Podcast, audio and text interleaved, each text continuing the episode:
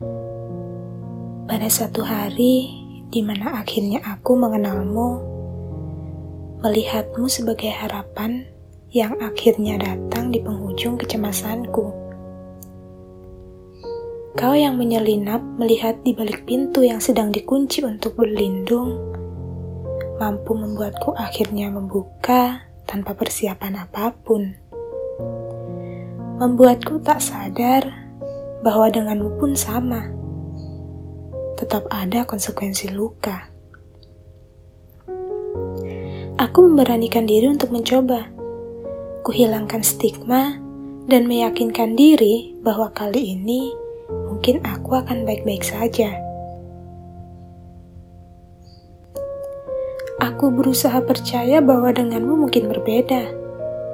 Berbekal logika untuk melindungi diri agar tidak lagi dibodohi. Awalnya, kupikir aku bahagia karena kita sejalan sesuai yang kubayangkan. Kau paham arti kita yang ku mau. Namun begitu, aku pun sempat ragu. Sejak dulu, setiap kali hatiku dimenangkan oleh seseorang, aku selalu diberi kejelasan tanpa harus meminta selalu jelas bahwa dia milikku dan aku miliknya. Sama sekali tidak pernah terfikir untuk menjalani sebuah hubungan tanpa status yang hanya ada komitmen di dalamnya untuk saling mencinta dan menjaga. Tanpa penjelasan kepada dunia, dua orang ini sedang dalam hubungan apa.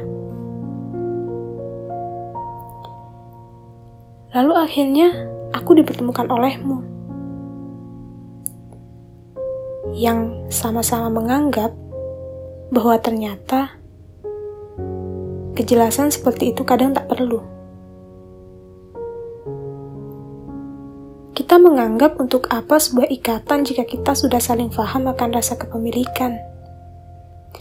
Yang sebenarnya, pemahaman seperti itu hanya dimiliki oleh orang-orang tak percaya diri yang berlindung dari beban untuk saling membahagiakan. Ya, Aku mengakui itu. Ketika beberapa kali terlibat dalam ikatan, aku selalu menjadi pihak yang ditinggalkan. Sehingga aku mempercayai jalan teraman adalah untuk tidak terikat.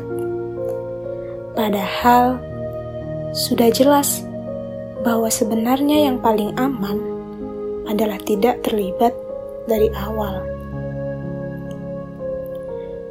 Keamanan seperti apa yang kau harapkan jika hal itu melibatkan perasaan?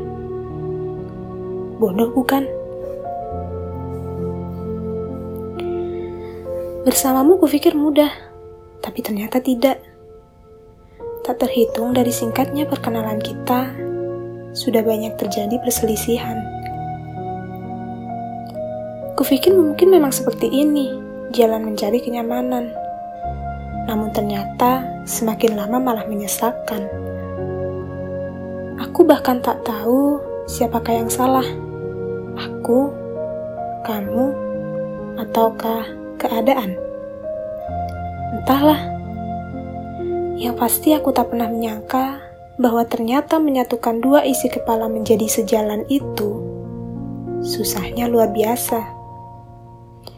Dua logika yang berbeda dipaksa sama akhirnya mengiris bagian lain, yaitu hati. Sejak awal kita sepakat untuk mempersingkat hal-hal rumit perihal hubungan.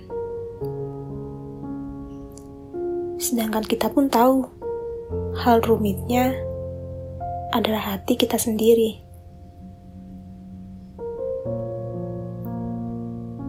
Dari awal aku merasa bahwa segalanya akan lancar hingga akhirnya kita dihadapkan oleh ketidakjelasan sebuah batas, di mana kepedulian berubah menjadi tuntutan, keterbukaan berubah menjadi beban. Siapa sangka ketika kau berusaha peduli karena dianggap acuh, malah dituduh seolah kau menuntut ia menjadi seperti yang kau mau. Dan ketika kau menganggap ia adalah telinga tanpa mulut, yang kau butuhkan hanya untuk mendengarkan tanpa sanggahan, ternyata ia menganggapmu ocehan yang lebih seperti beban. Sakit bukan? Aku sadar sejak awal aku salah. Kehadiranku itu salah dan kesalahpahaman perasaan kita itu juga salah. Namun begitu aku masih ingin egois. Menerima fakta bahwa aku adalah masalah itu cukup menyesakkan bagiku. Namun aku belum sanggup menghadapi fakta lain bahwa aku harus melepaskan dan kehilangan dirimu. Aku harus kehilangan lagi. Berkali-kali aku merasakannya, tetap saja belum terbiasa kan rasa sakitnya. Dan memang, selalu tidak ada yang baik-baik saja perihal kehilangan. Aku masih belum paham batas seperti apa yang harus kusisipkan untuk menghadapimu. Karena semakin lama, aku merasa kita seolah seperti dipaksa. Dipaksa untuk tetap tinggal di tempat, padahal hati dan kepala kita sudah saling mencari jalan keluar. Aku pun menjadi cemas. Kalau-kalau aku semakin membebanimu, semakin mengganggumu. Dan aku berharap itu hanya firasatku. Karena meskipun begitu, aku ingin kau tahu bahwa bersamamu, aku masih bahagia. Mungkin terdengar seperti tak tahu diri, namun aku ingin egois dengan berharap bahwa kau masih mau menghadapi kerumitanku. Aku ingin egois dengan mempercayai bahwa bukan hanya aku yang sedang berusaha. Dan aku ingin egois dengan meyakini kau masih mau menerimaku.